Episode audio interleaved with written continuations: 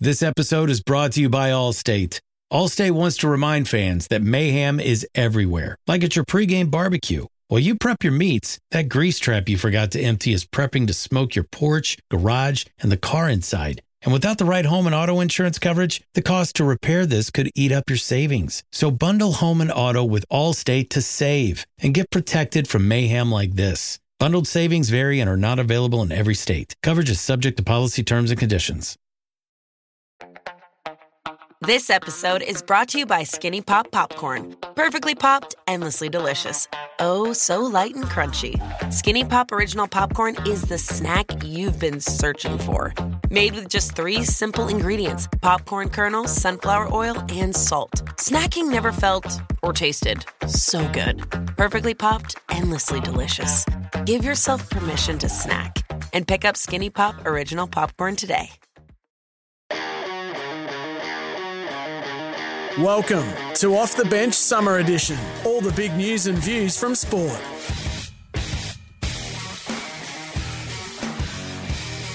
Hello and welcome to another edition of Off the Bench. Jason Matthews here this afternoon or tonight, wherever you're listening to the show.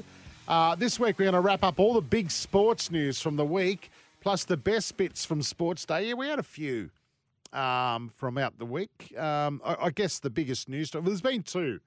Two of the major news stories this week has been the Sydney Test and Dave Warner's last uh, test playing on his home ground of the SCG. And the other one was uh, Jarome Luai officially uh, coming to terms with the West Tigers and, and making that announcement. Now, he'll join the West Tigers starting in 2025. Um, Daily Telegraph writer and sports journo Michael Carayannis joined us to discuss this. Um, massive marquee signing for the West Tigers. Um, but again, as I say, not, not until 2025. We also talked about the 10 day cooling off period, which he considers a joke. I'm starting to think it's a bit of a joke as well. And and further to this, as the week went on, we found out the Panthers weren't happy that the West Tigers sent out an email, and I think it may have been, well, it definitely came to the media, and it quite possibly uh, went to uh, all the members of the West Tigers. It was an image of Jarome Luai uh, in a West Tigers jersey. Now, and quite rightly so, quite right. The Panthers are saying, listen, he's still a Panthers player in 2024. So watch this space. I don't know if they're going to change that or not, or whether it's just, you know, it's a bit of um, a bit of, well, we got him. We got him, so we're going to start promoting him. Uh, we also caught up with former Australian cricketer Simon Katich. Caddo was on the show, and he had some great memories of David Warner when he won the BBL Champion League final in 07 08. What a team that was. There was a young Warner opening the batting with a bloke called Phil Hughes. What an amazing time that was. And what amazing cricketer Phil Hughes was as well. You'll also hear three burning questions where we debate the GOAT of tennis. Has anyone actually debated that? Like, did we cause some controversy without even trying? Oh, I, I don't know. Um, who will replace Warner at the top of the order, and whether Luai will wear the six or seven jumper in 2025 at the Tigers. Chris Nelson, massive weekend of racing on the Gold Coast as gets set for the Magic Millions next weekend, but some big races this weekend. So Chris Nelson will join me. He'll have some tips for us as well. Remember, always gamble responsibly. Uh, but before we go any further, it's time for the dig segment. Thanks to Sherlock Wheelbarrows. View the range at sherlocklastslonger.com.au. I'm having a dig at a couple of things this week, um, and they're both cricket related. One of them was the the slow over rates uh, at the start of the uh, the third test. We managed to get 78 overs out on day one. Now the Aussies didn't cop a fine because they bowled Pakistan out under 80 overs. But 78 overs out of 90 in a day's play. And when Nick Hockley, the CEO of Cricket Australia, was asked about that, he thought, no, I thought the fans had a fair day. No, the fans are going to watch 90 overs of cricket. And it was a good day. First day that, was unbelievable. So, yes, you, you're right. But my next question then is why didn't we start a half hour early on day two of the test? Oh, I got ready. I turned the radio on to SEN, ready for the cricket to kick off a half hour early because we had to make up 12. No, didn't happen. And the bad light call on day two. Come on. two thirty in the afternoon. Uh, uh, uh, international cricketers becoming soft, walking off, and, and I tell you who's been dudded in both of these instances is the fan. Come on, cricketers. Start thinking of the people sitting in the seats paying a lot of money. Anyway, that's my dig. From the job site to your backyard, lighten the load with a Sherlock, available at Bunnings Warehouse. Rightio, let's kick off this week's Off the Bench. We spoke to Michael Carayannis about the Jarome Luai deal at the West Tigers. Probably the toughest decision um, of my career and probably life so far. So, without further ado, man, um, for 2025, I will be heading to the West Tigers to continue my career.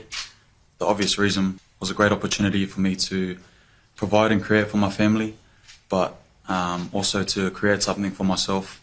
I've had a great connection with Benji, and he's sort of we've just spoken about the future and, and what he sees in me and moving forward. So I'm really excited about it. Um, excited about the challenge as well. Um, like I've seen a few headlines about, you know, who would go from the top to the bottom sort of thing, and and it resonated with me just because um, I'm always backing myself to win no matter where I go. I'm excited for the challenge, like I said, and hopefully I can bring that, that belief to the boys in 2025. Yeah, Benji gets his man, uh, Jarome Luai, joining the West Tigers in 2025. Still another season to play out uh, at the Panthers. Joining us now, the man who's doing early hours at the moment. I don't know how he's doing it uh, on SEN Breakfast with Jimmy Smith at the moment, and also uh, league writer for the Daily Telegraph and the Sunday Telly. Uh, Michael Carayannis, thanks for joining us on Sports Day. No, pleasure. How you going? A big coup for Benji Marshall.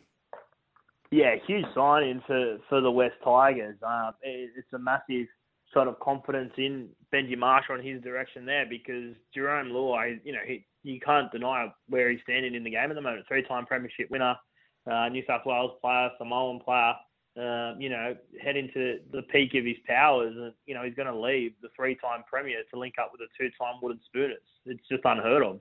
Um, but he gets to be the main man. He spoke about that at the press conference today, um, stepping out of the shadow, I guess, of um, some of his Penrith teammates and gets to run the show, and uh, that's what he plans to do in 2025. Now we're just we're talking off the air today. Uh, our producer Cohen and myself. We're just talking about what's going to happen uh, at the moment, you've got Dewey in that position. He's only got one year left on his contract at the Tigers. You'd imagine they probably wouldn't go with another year if, if, if Luai is going to play in the six jersey. Do you think he, he'll stay in a six jersey or can you see him moving to seven at the West Tigers? Yeah, I think I think he'll wear the number seven. He wasn't sure on that today, but speaking to people in and around the West Tigers, that's definitely the plan, and it's more of a statement, uh, I guess, as well to say you know, number seven, you're the director. Um, this is this is your side. Um, so he'll, he'll get a chance to, to do that. Um, he's done that for Samoa a bit and, and run the side there and um, has had success in, in um, Cleary's absence at time for, for Penrith as well. But yeah, he has to wear the number seven for mine. It's, it doesn't make a difference to the way he plays, but it's just a bit more of a of a statement for him to, to run around in, in that number seven jersey. How big is this for the West Tigers in a broader sense? Now that they've got him, they've got Appy, uh, uh, will this attract other good quality players to the club for 2025? It'll make it a bit easier. Um, you know, when you've got Jahream Bula at fullback, Appy at nine, and, and now Luai in the halves, that becomes an elite spine. When you look at and you break down spines, that becomes a top eight spine if you sat there and, and work them all out. That's that's one of the best, well, edging towards the, the better ones in the competition, and a far cry from what the Tigers have produced or been able to put out in, in, in recent years. You know, they lost Luke Brooks heading into this year, and essentially they've replaced him with, with Jarome Luai, and um, you'd have to say that's an upgrade um, of what you know what Luke Brooks has been able to produce for, for the Tigers in the last couple of years, and um, I think it will make it easier for him. You know, they put out of Addin Fonua-Blake to solely focus on Jarome Luai, and um, they've been rewarded now with, with, with a massive signing. Uh, you were at the media conference. Uh, it's a five-year deal. Is it still worth about six mil? Yeah, uh, yeah, yeah. So it's a, a five-year deal worth about 1.2 million dollars a season. So, you know, that will take him to becoming one of the highest-paid players in yeah. the competition. I think um, Kalyn Ponga's on about 1.4. Munster's probably on a little bit over 1.2, around that mark. So, you know, he'd be in the top five highest paid players in the competition. And, you know, to his credit, he admitted that, yeah, it's a risk.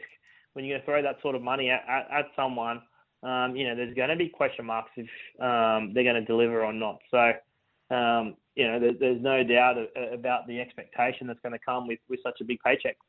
Hey, were the Bulldogs ever a chance, Michael? Huge chance. Yeah, yeah, yeah, yeah. Huge chance. Um, given his relationship with Cameron Ciraldo, Stephen Crichton's one of his best mates is there. Kikau's there. Matt Burton's there. Um, it was probably the easier choice, I guess, once he decided to leave Penrith, would, would be to end up at um, the Bulldogs because of that connection that he has with Ciraldo and Crichton and the rest of the players that, that I mentioned there, and the fact that you know the the rosters, uh, you know, Canterbury were probably further along if you added him into the mix as well. Um, in, in terms of a, a finals bound roster, it's going to be a little bit harder at the West Tigers, but you know, he's taken that plunge, he's taken that risk, and um, you know, it's going to be such an interesting subplot to the 2025 season. So, was the offer just not strong enough? Is that is that the case? Um, well, the, the West Tigers one was was superior yeah. um, in terms of monetary value, no doubt. But whether it was, you know, I don't think there was a huge difference between the offers. I think Tigers sat at the top, then the Bulldogs, and then, and then Penrith, if we're ranking them in terms of um, financial um, benefits for, for Jarome. But I don't think there was a huge difference between the Canterbury offer and, and the Tigers offer. It was the desire to play under Benji Marshall and, and write his own history, I think, is what he alluded to yeah, today. Yeah. Yeah, going from the penthouse to the you know what. Um, you've mm. been outspoken, and, and I, I made light of it at the start of this chat. But this CBA new 10 day cooling off period, what, what are your thoughts? It, it seems like it's been a bit of a mess. Oh, it's a waste of time. It truly is an absolute waste of time. I don't understand it um, because it doesn't really mean anything.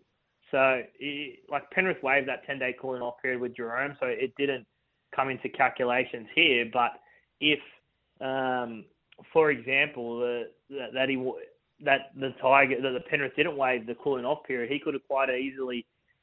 The way it works is that the Tigers would have lodged a, a contract with, with the NRL and said, um, you know, this is the contract we, we're going to offer Jarome. and so, then the NRL would, would notify the Panthers uh, and right. say, look, we've received an offer for um, Jarome Luai. Um, you know, you've got 10 days to, to respond. They won't know how much it was and they wouldn't know the club. Um, but at the end of the 10 days, there's no obligation for the player to take up that deal. So it's a waste of time. Yeah, right. It's an absolute waste of time. So it'd be just easier if if Jarome's manager went to the Panthers and said, "We've got this offer. It's for this." Well, it's it's or is it to, stop, stop the bluffing a little bit, I guess. Yeah, right. yeah. It's but you. The only way this can work, and the only way I would support it, is if at the end of the ten days that player had to join that club. So there was genuine intent there to to sign with that club. Um, because it's not forced upon him, it's meaningless. It's a waste of time, and you can right. still play those games because I can go sign for a completely different club. Doesn't have to be my incumbent club after that 10 day period. So um, I, I, don't really like it, and I don't think the rules um, going to be any benefit to the game whatsoever. I think the further mess too, and I don't know what your thoughts, Michael Carayannis, what your thoughts are on this as well. The fact now that he's agreed to terms with the West Tigers, and now he's got to play out a whole season at the yeah. Panthers. I just think that makes a mockery of it as well. It's like I, I don't know why we can't have a window in the middle of the year where you can sign players for the following and after the season. I mean, how long do you need to get your ducks ducks in line to be able to move clubs? I, I just. Yeah, I, I don't know. How would Panthers fans be feeling today? Tigers fans would be looking at it and going, well, you know, do we write off 2024 knowing that 2025 is going to be a better year? I just think you sign for a club and you go there – you know, sooner than what we we do now? It's hard because you know a lot of fans don't like it, but on the flip side, what's the alternative? Like Jarome has got this sort of out of the way in the off season. I, I rather, if I'm a club, I'd rather have right. that sorted before a ball's kicked off okay. instead of the middle of the season and, and it becomes a distraction.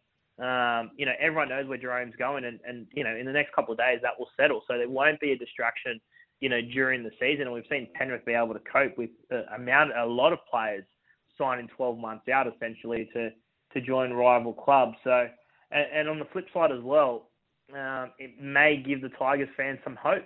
You know, they'll look at Jarome play now a, a little bit closely and go, okay, if things don't go our way in 2024, well, at least he's coming. At least that may be, may Yeah. be some hope and it re-engages that fan base. I don't I don't have a perfect solution, but I'm not totally anti Right. um, the current system. You just hope he doesn't get injured, right? That's that's the big one. Of course, well, you'd be crossing everything. Yeah, of course. Hey, before I let you risk, go, that's the risk. Before I let you go to bed, uh, Steve from Darbo's been on the text. Uh, he's right about the cooling off period, complete waste of time, but then goes on to say, I'm a big fan of Michael Carayannis, despite the fact he's a parabasher. Uh, any, I don't know. I've got, I've, I don't know. I've developed this reputation over the last couple of days of bashing Para. I don't, I don't know. I just don't have them in my top eight for this year. That's all. Michael, no issue with Para. Michael, this is Sports Day, mate. The listeners are brutal. All right, I just want to let you know that. and listen, I've got to ask you this before you go as well. Jack Cogger, how do you Yeah. reckon he's feeling today? Interesting one. My thoughts did go there um, a, a little bit. You know, would things have been different for the Panthers and, and Jack Cogger if they knew Jarome was leaving? I'm not sure, but he's taken up, you know, a good deal to return to the Newcastle Knights. Um, you know, 12 months to have a holding pattern for someone at his stage of his career as well might not have been ideal. Um, but yeah, it, it, it is an interesting one, and, and I wonder if uh, the Panthers might have flipped their their thoughts um, if they had, if they knew what was coming. But you, you don't know, and, and a player of Jarome's ilk deserves that time, and um, Yeah. you know, so I, I don't think Penrith would have changed anything. All right, Michael Carayannis, uh, we look forward to your, your words the Daily Telegraph and the Sunday Tele- Telegraph. Thanks for joining us on Sports Day. Pleasure, anytime. Thank you. There goes Michael Carayannis, the best in the business. He knows his stuff. And yeah, the news today that Luai has confirmed that he is going to the West Tigers for five years, six million bucks from 2025. Big news. Big news for the club indeed. This is Off the Bench Summer Edition. We'll be back soon. Welcome back. This is Off the Bench Summer Edition.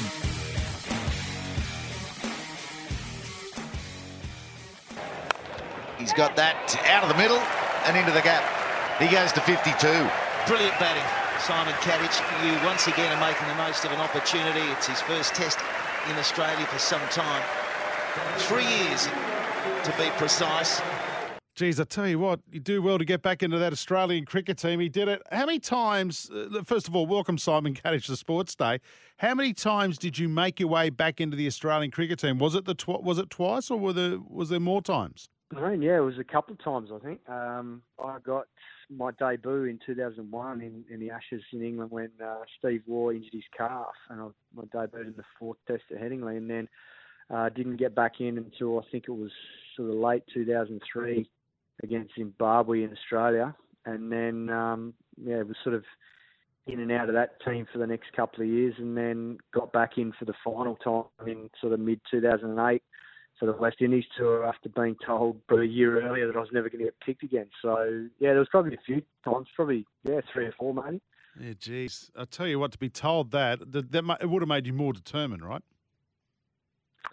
Oh, definitely. Um, I think when I got told that in sort of April of 2007, um, I was only, I think I was still only about 31 years of age. So I'd had a pretty good season the year before for New South Wales. So it came as a bit of a shock. But um, yeah, it was nice to be able to um, prove them wrong and get back in there and then, yeah, I guess play my best Test cricket in my last period in sort of 2008 to 2010. Simon, you're a part of our SEN cricket commentary team, doing a great job with with the lads, Jarrett, Barrett, Sundaresan, Colo, and a, a cast of thousands, including Flemo. Um, the the third test kicks off tomorrow against Pakistan. Pakistan put up a brave fight in that second test at the MCG. Is there anyone from Pakistan and Australia that's impressed you most so far this summer?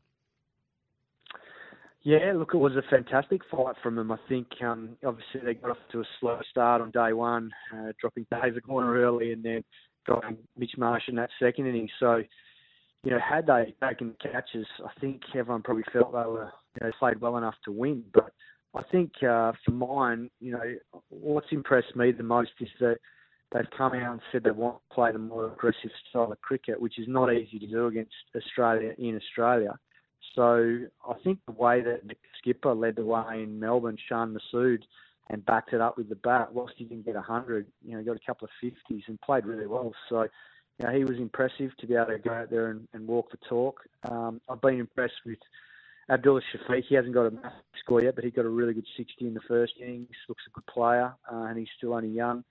And then in terms of their, I guess their um, bowling lineup, you know, Shane uh, Shaheen Shah Afridi stands out, and he, Yeah. he's probably had a slow start in this series, but I, th- I thought he came to life, and that second innings got them some early breakthroughs with um, Khawaja and Labuschagne, and then yeah, Mir Hamza stood up and, and bowled well, and he got fourth in the second innings. So they've had a number of players that you know probably aren't that well known to Australian fans, but I thought their their spirit they showed in um, in Melbourne was and, and probably the one that summed it up the most was uh, the youngster playing his second t- test, Aamer Jamal, who got six wickets in Perth and then came out to uh, to bat and got 30 odd not out in Melbourne and and then uh, kept them in the game with some lower order partnerships. So yeah, they've had plenty of guys stand out. Even Rizwan as well. He was brilliant and, and probably uh, yeah another day if things went his way, you know, Pakistan might have won that second test. Well, yeah. Uh, I mean, the 54 byes in the first innings didn't help either. You know, when you when you take those into consideration, if you knocked about 30 off those, it would have been a much closer match. Uh, for the Aussies, Mitch Marsh, is he the one who stood out? Yeah, he's been superb. I think uh, you can really see in his mindset. His game hasn't changed. It's just he's freed his mind up, and I think this time around, since he got back in the Ashes earlier in the year, he's made a conscious effort to be true to himself, which is to go out there, take the bowlers on, and normally does that in white ball cricket at the top of the order. But I think this environment that uh, Andrew McDonald and Pat Cummins have created, they're allowing each of the players to be themselves, you know, on and off the field with their individuality. And I think Mitch is a great reflection of that. Uh, he's played aggressively in both tests. He probably should have had two test hundreds in these first two tests. He batted beautifully in Perth, got 90, and then the other day he had a bit of luck, got dropped you know, on 20, uh, but then made them pay and, and you know just fell short on 96 of what would have been a you know richly deserved 100, given that Australia were under huge pressure.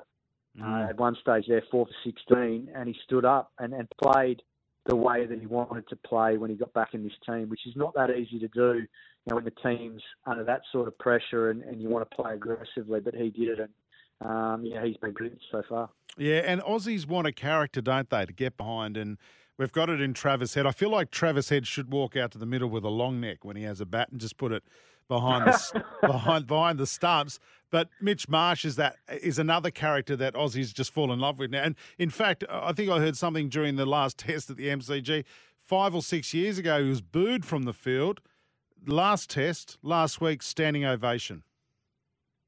Yeah, look, they certainly uh, appreciate him last week. I think he got a great reception, and he would have got an even bigger one if he'd got the three figures. But um, yeah, you're right about Travis. There's a bit of worry about him uh, in terms of how he looks with his, his mustache, and I think Mitch Marsh is, is uh, loving how he's playing. So I think at five and six, they've decided to double up with the mustaches and, and try and outdo each other. So um, yeah, look, I think what it does is it shows Australia have got a really uh, aggressive and dynamic sort of five, six, and even seven if you include Alex Carey, who likes to get on with it. So Yep. I think if the top four, the engine room, do the bulk of the work early and, and sort of wear down an attack, which they, they did the other day, those guys can come out with a license and play aggressively. So it'll make for an exciting test team if that's the case. And um, yeah, all, all those guys in the middle order like to get on with it. So it's uh, it's not a bad spot for them to be in at the moment. 2011. Let's get on to Warner now. 2011, you retired from uh, Test cricket.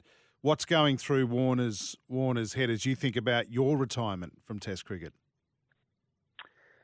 I wish, I wish I'd been able to retire the way he's been able to, but Yeah. um, it unfortunately didn't quite work out like that. I got injured, and never got uh, never got back. So um, yeah, that, that's that's the way things go, and you know, you, time moves on, and uh, you know, my I guess experience, it happened for a reason, and um, you know, you move on with the rest of your life. But in Davey's experience now, you know, he's going out really on a high. He's been able to go out at his home venue at the SCG. Uh, played beautifully in Perth at the start of the series when the selectors hadn't guaranteed him a, you know, a fairy tale finish at the SCG, but he went out there and got a superb 164. So I don't think he could ask for a better way to finish. Um, you know, he's he's going to go down as I think the second highest uh, amount of runs across all three formats um, as a batsman, and, but as an opener, he's arguably our greatest ever all format opener, um, given the amount of runs he's made across the three formats, and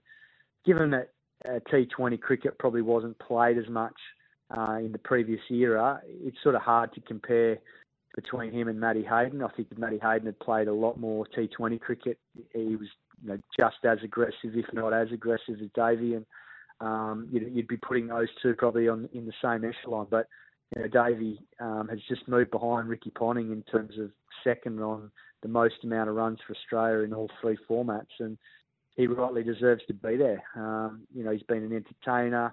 He's batted at the top of the order, which is not the easiest thing to do against fresh bowlers in all formats. Albeit, you know, white ball cricket, that's the best place to bat. But in Test cricket, it's obviously a a greater challenge. But um, you know, he can he can go away now, very satisfied with what he's achieved in his career, and um, know that you know the way he's gone about it. Yes, he's had obviously some issues at times. Obviously, what happened in Cape Town, and I think um, you know that's made him polarising. But at the end of the day, um, the way he's been able to come back from that experience and then finish his career the way he has um, is testament to his character. Simon Katich joining me on Sports Day. Simon, do you think he's gained back the full respect of the Australian public after what happened in Cape Town? Yeah, look, I think it's hard to say full respect because I think there's always going to be an element of the public that um, didn't like what happened, and and rightfully so. I think you know everyone at the time, you know, a lot of us couldn't believe what the Australian team resorted to, but I think to blame him entirely for that whole episode is probably pretty naive because I think, um, you know, in time, I've got no doubt there'll probably be more said about it. And, um, you know, he, he took the rap along with Cameron Bancroft and Steve Smith, but um, I think, you know, the public feel that there was more to it than probably just those three. But look, you know, at the time, uh, I think what he did was he kept his mouth shut after the initial sort of, you know, um, apology and then got on with trying to go back out there and, and play as good a cricket as, as he could. And, you know, that wouldn't have been easy to do. You know, he was able to come back and do that. For someone like Cameron Bancroft, you know, he hasn't been able to get back there playing for Australia, and it, it just highlights how different and how difficult it can be for, you know, the different characters. But, um, yeah, what, what's done is done. But yeah. for for Davey to be able to get back to where he got to after such an enormous event like it, it was in Cape Town, and, and, obviously have our reputation tarnished the way it was. Um, you know, it, it was significant to, to, think that he was able to get back and play good cricket after that event. I asked a bloke last night that you played a fair whack of first class cricket against Chris Hartley, former Queensland keeper. I said, "What's your memory of Dave Warner?" And he said, "God, he, would like to sledge." What are your memories as a as a former teammate of his? Well, I mean, I was fortunate enough to play with a lot of these current players now as New South Wales captain. You know, around sort of the 2007, 2008 sort of season is when a lot of them started to filter into our team at sort of 18, 19. And I mean, Steve Smith debuted that season. So did Khawaja. I think so did. Um, about a season or two later, I think Davey debuted. Uh, so did Stark and Hazlewood a few years later. So I feel like I'm reasonably well placed, and I think for me, the, the probably the best memory is we went to the Champions League in 2009 um, for New South Wales after winning the BBL the year before, and we got to play in India, and um, you know David opened the batting with the late Phil Hughes, and we had a really young team, apart from probably myself, Brett Lee, and Stewie Clark. Uh, the rest of the, the team were, were, kids, and it was yeah Warner Hughes, Smith, Henriques, um, Stephen O'Keefe, and all these young kids, and we end up winning the title. And and Davey at the top of the order.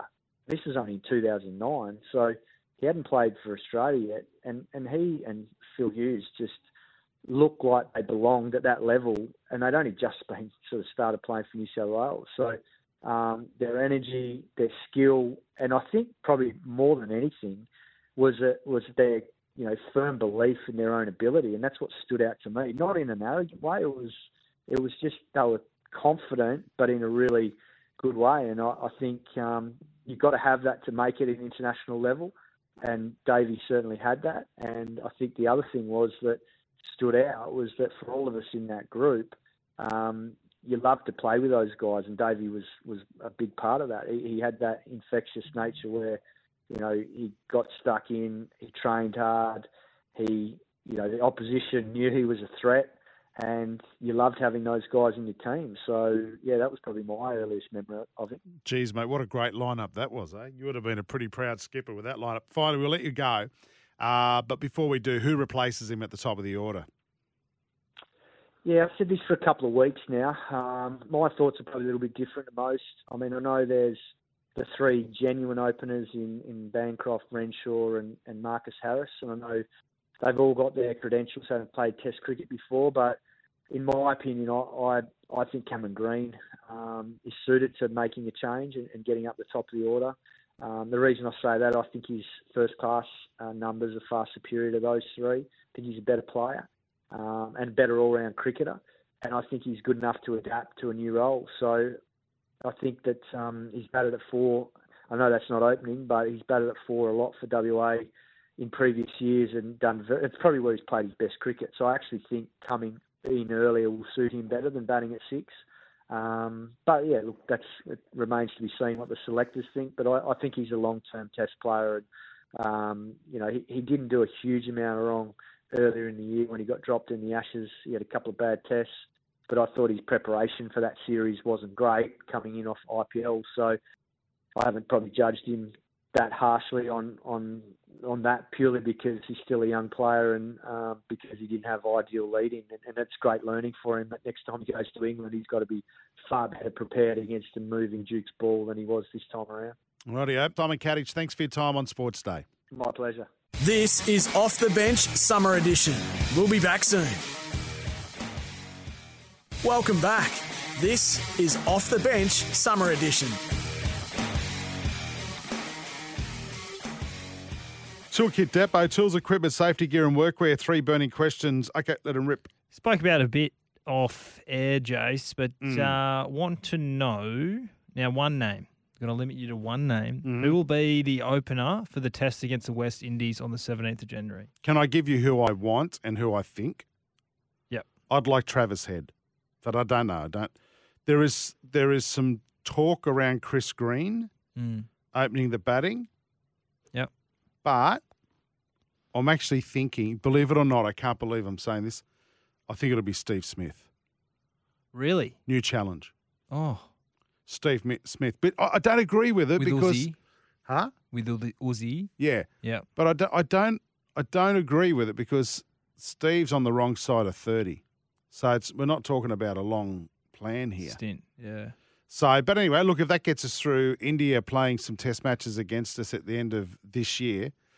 The only other thing, too, take into consideration, including today's test, the two tests against the West Indies, the two tests against New Zealand in March, Australia are only playing like eight tests this year. So once they finish playing New Zealand in March, they don't play test match again until November when India come out. So it's not something they have to rush with. So maybe they'll just put Smithy at the top of the order for West Indies and New Zealand, then look at it after that. But I think Steve Smith will be opener. Mm. Do you think? Do you think if they go down that road, they'll just continue to monitor form of everyone else? Well, if if if they go down that road, they'll have to bring in another batsman, and it's it's going to be one of those three that everyone's talking about: Harris, Renshaw, um, or Bancroft. Will Bancroft ever get a go again? No, I don't think so. I'd be surprised. Yeah. Even at higher in the uh, higher in the order. Well, I don't know, but the- I'm I'm hearing talk today that it's Smith who's going to open the batting. Bancroft is an opener. I, I would bring Renshaw in, put him at four. All right. I think Renshaw. They, we need some youth. Good chance to to blood in that youth. Now, uh, Rafa was successful in his return to the court today. Yeah, Brisbane International. Is he playing Nadal playing at Brisbane International? I Yeah, saw. Yeah. yeah. How good's that? Yeah, awesome. Great for the. You for ever the been to a tennis match? I have, yeah. I've been In to Perth. one. I've been to one, and it was at the Brisbane International. All right. It was only the I, it was only the women's tournament. Mm. Unbelievable. Yeah, it's good atmosphere. Well, I didn't enjoy the price of the beer. It was about twelve bucks. I didn't like that. That's cheap these days. I was the only one buying a beer. I, I think it was just full of chicks in the crowd. and the food's good. When you've got a sporting contest that attracts women, have you noticed the food variety is a lot better? Like there Oh, was no, I don't couldn't take much notice. There was no Chico rolls that I could put in my pocket and walk back to my seat like I do at the cricket. We've got a Chico roll shirt on. Oh no, it's so good. But you know mind that that's that's why Chico rolls so good. You can buy a four beers right in the tray, and you just shove your Chico roll in your pocket Oh, how good. and walk back to your seat. But anyway, what's your question about? Uh, now, yesterday, Rafa came out and said, Novak, no, he's not the greatest of all time. It should be Rod- Roger Federer. So, uh, who do you think's the goat of tennis, Jace? Now, there's some numbers here. Novak's 24 Grand Slams, Rafa Mm. 22, Roger Federer 20. Well, on the numbers, it's Djokovic, right? Yeah. So Novak Djokovic should be the, The goat. Joker. But I think there's a bloke who played in the 60s who was pretty handy, Rod Laver. Mm. And he, I mean, he was unbelievable. And he he played in an era where they didn't have first class travel like they do now. You know, sports science and, you know, massage every five minutes and all that sort of stuff. And he's a guy who played on all different surfaces grass, clay, timber. They played on timber. He played he played That's on wild, hard eh? court as well. So I, I reckon Rod Laver, t- for me, is is the GOAT Right. of tennis because tennis is different now. Um, I think Roger Federer on and off the court, but yeah, I, I'd, I'd say Rod Laver or Novak Djokovic. You can't. I mean, you can't hide the fact that Novak Djokovic has won 24 Grand Slam titles. Mm. Pretty good, right? Yeah. He's uh, pretty it's- dialed. And it's tennis. Who cares? it's cricket lot- season. I'm doing what Sa- disagree. A lot would no, but I'm doing what Sats does. It's cricket season. I don't want to talk about tennis until the Australian Open final. Mate, Hey, you, up until last week, we were, ta- we were all, all talking about Addin Fonua Blake. Mate, tonight we're talking about Luai. Like, can everyone just leave? that, that's our next question. can everyone leave my bloody cricket alone? Uh, I don't want to be talking about Addin Fonua Blake in November. Just insert Jarome Luai into that, Kerry, could you? right, what's what's the Luai question? Third one. um, Now, obviously signed, like you mentioned before, Yeah. with the Tigers. Do you think he'll wear the seven or six jumper? Good question, because they still need a seven, don't they? They still well, need, they've signed Aidan Sezer. Mate. Now, Please. now he's an out and out seven. Yeah, but he's not a good seven. No, but he's an out and out seven. Yeah, but I- he's not good. I think Benji has challenged uh, Luai and said, "You can come to the club and control our team." I think he's going to step into the seven jumper. But Luai's not a controller. He's a creator. Ne- neither was Benji, but he ended up in the seven jersey. Yeah, later in his career, Yeah. didn't he? Yeah. Oh, oh, I don't know. I, I think, I think Luai plays his best footy when he just sees what's in front of him, right? Mm. I mean, you got Cleary who plays that role, and that's when Luai plays his best footy. I can't see Luai taking on that responsibility. I can't see that. I think he needs a strong seven. Um, I think he'll play six, but I know it's going to come up uh, with our safe with Suncorp segment in just a moment. But we're going to talk about Adam Doueihi Mm. and what his role is because I do believe they need a strong seven, Yeah, and I think they're going to go looking for one. Brandon Wakeham played pretty well this year, but uh, like you said, he's not that out and out, you know, dominant halfback. He needs someone who's structured, Luai. And maybe Sezer is the structured guy. Maybe he is. Maybe he's just going to play a simple role of, you know, getting the team around the pack, getting to the kicks, all Mm. that sort of stuff. And Luai is the creator. Maybe that can work. They've only signed him for one year. Have they? Well, we'll see how he goes. Yeah. But well, you won't know his true value until he actually lines up with Luai.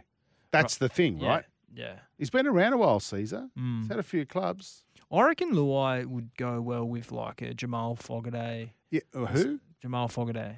That's how you say his name. It's Fogarty. Fogarty. No. No, Day.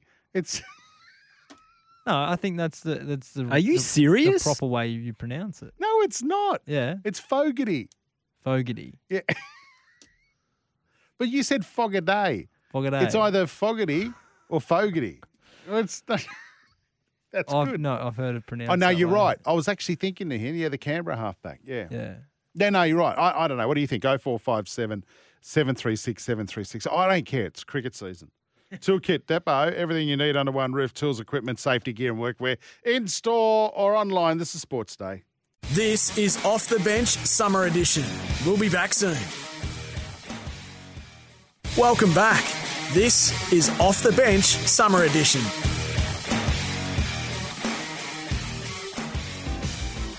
Time for a racing update for Racing Queensland. Racing action continues every day across the Sunshine State. Check out racingqueensland.com.au for where Queensland is racing today. I know. Um, I wonder if he's going to give us some tips for the weekend. Well, he has to. He has to. I tell you what, massive, massive meeting on the weekend uh, at the Gold Coast this weekend, Chris Nelson. It, Jace, great to chat. And yes, you are dead right. It's a massive meeting. It's the first week of the first Saturday of two Saturdays, of course, of the Magic Millions Carnival, culminating in the big races next week. Still, we have some really good racing uh, this week on the Gold Coast. The track, this is unbelievable. The track is already back to a soft five. There you go. If you can believe that. Already back to a soft five. So by the time we get to probably tomorrow, we'll be on a good four. So Yeah, uh, nice. I, I think there's something like between maybe zero and eight mils of rain forecast, so that's not going to make any difference whatsoever. So the new track uh, has performed really well under uh, very trying conditions over the last seven days or so. Uh, where else are we racing this weekend?